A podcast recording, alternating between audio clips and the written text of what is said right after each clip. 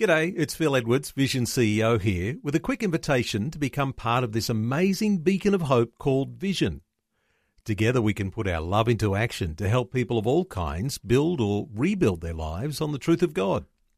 Please consider the part you can play during our upcoming Visionathon appeal, remembering that it's your support that makes Vision possible, including this podcast. 2020, bringing a biblical perspective on life, culture, and current events. Weekdays on UCB's Vision Radio Network. Find out more at vision.org.au. Well, we're back today talking about issues that come along with being a part of church life. And you might be thinking that there are some people in your local church who seem so settled. And how did they get to be that way when you yourself are unsettled? And is it easier for some people to settle in church life when they're older or when they are younger? Well, one of the contributors to the youth resource site called Fervr is Cecily Paterson. We've spoken to Cecily before on a whole different range of issues, but today talking about getting settled in church life. Cecily, welcome back to 2020. Thank you. Cecily, last time we were talking, we were discussing a book that you'd written all about autism, and you were telling your own story, and you've got an autistic son, and you were able to so wonderfully articulate the challenges that parents face when it comes to autism. Let me just ask you, as we're talking about getting settled into a local church, if it's got its own special set of challenges when you, as a family, come to a local church and you've got a, a disabled or someone who is challenged with autism, as is in your case? Uh, look, I think it is, definitely. I mean, it's probably a topic for a whole other interview. And a lot of families who have children with challenges do get left on the sidelines simply because it's too hard to get there often every week. There is a sense, isn't there, in church life, we tend to gravitate towards people who are a little bit like us. So if you don't have a child that has a special uh, issue, then sometimes it, it is harder to settle and harder to make friends in church. I think you're absolutely right. We do tend to go towards the people who are like us. We tend to go towards the people who are easy and towards the people who don't have anything which is going to really challenge us. Because as soon as you start talking to someone who has an issue that you might be a little bit scared of in your own life, you're going to want to run away because it, it if you if you get involved, it's almost like saying this could possibly happen to me one day, and I don't want it to. Well, given that we're talking about some tips for being a new person in church, uh, there's something special in that, and we might unpack that uh, in another way on another day. But let's talk about ordinary people who are a part of an ordinary local church. Yep. And I know that as you've written for Fervr, you're talking mainly about young people and helping young people to uh, to settle into a local church. Is it very difficult, in your estimation, for young people to settle? Is it harder for young ones than older ones? Do you know? I think it's I think it's the same no matter what age you get. The only difference is that as you get older, you get more experience, and so perhaps if you've done it three times, you might go, mm, "I didn't die the first three times. I probably won't die the fourth time," and so you do the work. The first time you do it as a young person, it can feel so scary and so like you're out of your depth that you honestly go, "Oh, these feelings are too much for me. I don't even know how I'm going to get through it," and so you kind of give up. And that can be the real danger as a young person if you're coming into somewhere new. You just, it's too hard. You just can't keep going, so you stop. Sometimes I get the impression that people who are Christians who don't attend church, sometimes it's because they're a little bit rebellious, but other times, and it may be more common than we think, is that people are just shy and they're afraid they might not be able to settle. I always say about my children that we should assume incompetence rather than naughtiness. And I think a lot of people are very incompetent, and I mean that in a nice way. We just simply don't have the skills to get into a new group, often which is really tight and really close, and you know, people seem to have been there forever together, and they all know each other.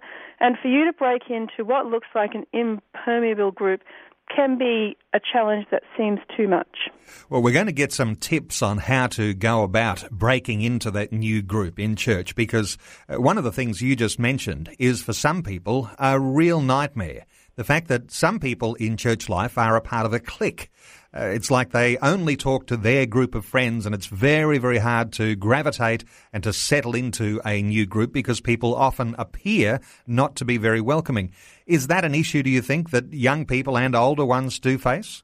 It's always an issue. It's an issue for every single age group, and it's an issue for every single social setting because cliques are the easy way out. Cliques are what happen when you can't be bothered basically to go and talk to anyone else. So you stick with the people you know, and you're you're almost more scared of the people that are new than they are of you, because to open up your clique to them would be too challenging for you. So there's all sorts of challenges going on. So my first tip would be, don't head straight to the obvious clique. You look for the other people who look like they're on the outer and make friends with them. Okay, let's start to go through uh, a, a, few tips that might be helpful for people who are finding it difficult to get settled in their local church. Uh, if you were running through a, a, priority list, what would you say is the thing you need to do if you're struggling in this area? Okay, the first thing you need to do is realize that you will feel bad for a period.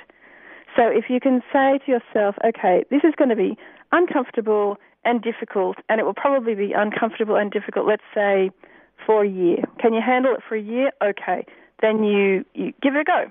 If it's still terrible after a year, you should probably change churches. Okay.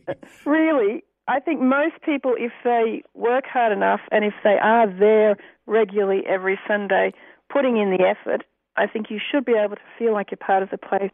I usually feel part of the place by the end of eight months if I do the work. And I've moved well, a lot. Let me stretch you a little on this because I've heard another statistic that says it takes two years to become really part of the furniture in your local church. Look, that's probably true.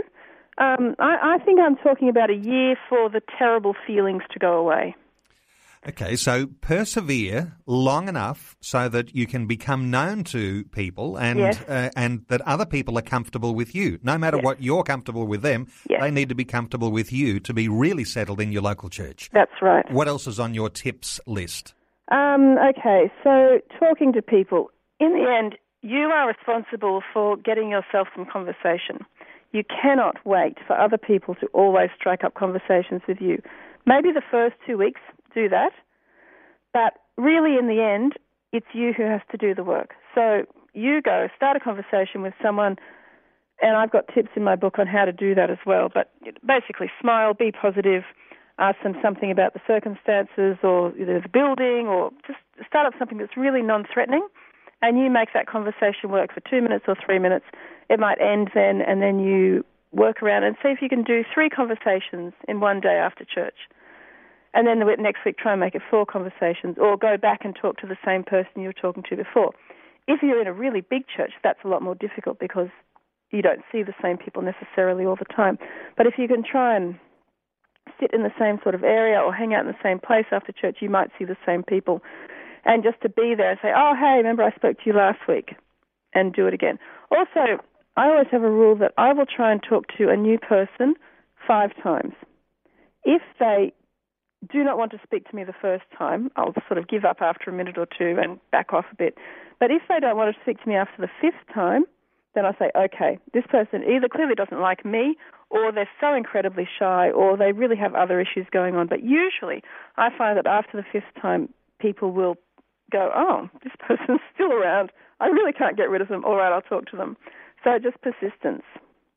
Okay, let's talk about being social at church. Some mm-hmm. churches are more social than others. Uh, some individuals are more social than others. Some people just don't really want to be too social. But you say accept invitations to be social. Uh, yeah. If you if you reject those invitations early on, they may not come back again. Look, I, I think that's true. Make every effort you can to join in with everything you can right at the beginning, because people people it costs them a lot to make an invitation. So to say to you, to someone new, come out with us tonight, or come out to the movies, or come and have coffee with us, if you reject them once, they might get a bit offended actually. If you reject them twice or three times, they will stop. So yes, make every effort you can to go out on things that you're invited to, especially in those early months. And of course, the tables turn when you actually be, become the one who initiates uh, the outings to something social, and that's what you can do if it's not working the other way. You can, although you have to be careful with that. If you're sort of over the top in people's faces, come to this, come to that, I'm organising this, I'm organising that, you can actually turn people off as well. So all of these things take a lot of oh, intuition, if you like, how to work things socially in a new group.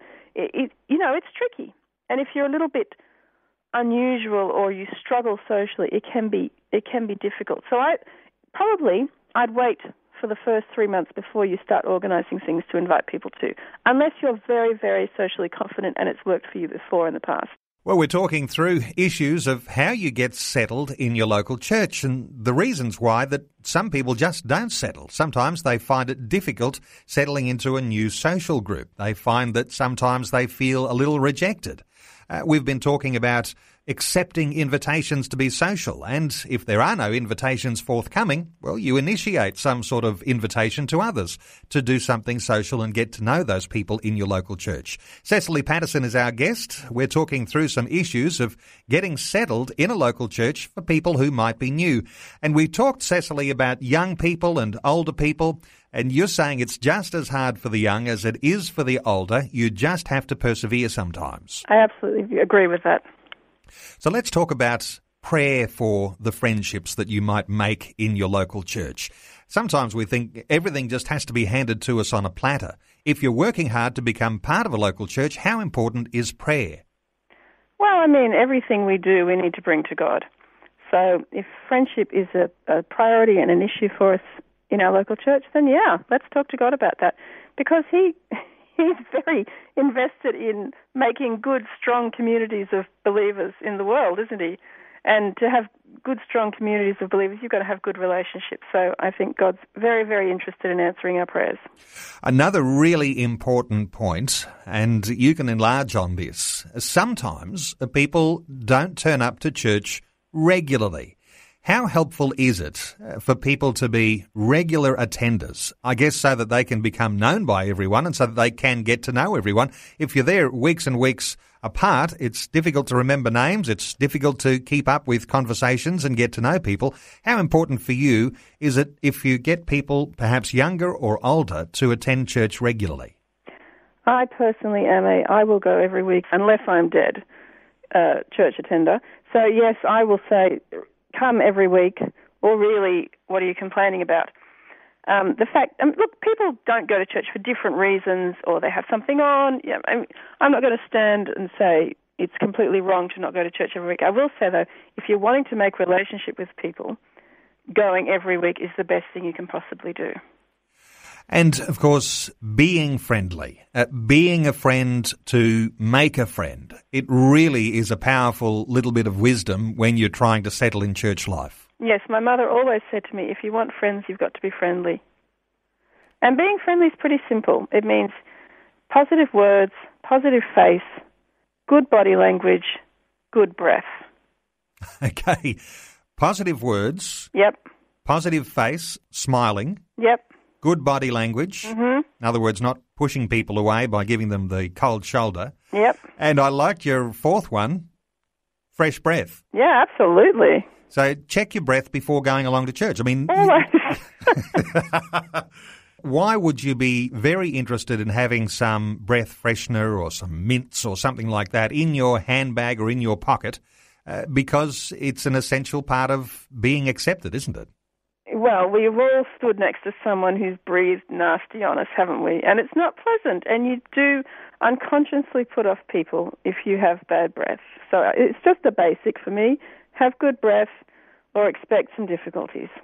We mentioned uh, remembering names. If you're not regular at church, it's easy to forget names. How important is it to use the first name of someone that you know? Well, I'll tell you a secret. I have zero remembrance for names. I'm very, very bad at it. In fact, you'll notice I haven't actually used your name in this interview. I think it's Neil, but it might not be. It is Neil. It is Neil. Hooray, I got it right. You can relax. I often forget people's names and will often go to them, oh, so sorry, I'm terrible with names. I completely forgot your name. Can you tell me what it is? And by making myself into the stupid one, most people will go, ah, you know, it's Cynthia or it's whatever. And they're happy to let me know. And you you can actually pretty much do that five or six times before you start to really look like a, a Dumbo. Because But- the truth is, people have probably forgotten your name too, and Absolutely. in just and and in I've got a really reminding. funny name, and it's quite hard to say. So you know, I'm happy to give them another chance to get my name right. Now, is there some words of wisdom from the Bible about settling in church life? What's what sort of things are you familiar with? Well, I, th- I think always speaking the truth in love, being generous, being kind, bearing one another's burdens, all of those things, all of those basic things that Paul gives us in his letters. Now, brothers, do this.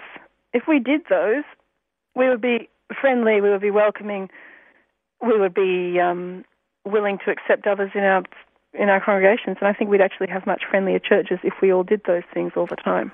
You're describing what uh, I would say is Christian authenticity, the idea of being a genuine person and uh, not being too pretentious uh, when it comes to your personality, uh, with your family, with your life. Uh, and there are people who love that authenticity, and uh, those are the ones who might gravitate towards you as other authentic people who are living an authentic life. Definitely. Anything that smacks of pretentiousness, well, you're not having a real relationship with someone if, if they're not being really themselves, are you? No. And Cecily, when it comes to some further resources, uh, I know you've been reading a book all about settling into church life. Uh, what's your uh, what's your recommendation for some further reading on a topic like this? Am I allowed to recommend my own book? You can recommend your own book, yes? Uh, well, my book's called Friendship, um, What It's About, How to Do It Better, and you can find it on Amazon or you can find it on my website, which is www.cecilypaterson, that's one T, dot com. Cecily Paterson, our guest. Cecily's from the south coast of New South Wales, just inland from Nowra. And Cecily, always good talking and just appreciate your ability to be able to talk about these tips and hints for settling into a local church. Thanks so much for being with us again today on 2020. Thank you. Like what you've just heard? There's more great podcasts, or you can listen to us live at vision.org.au. And remember, Vision is listener supported. Your donation of any amount will help us continue connecting faith to life. Learn more or donate today at vision.org.au.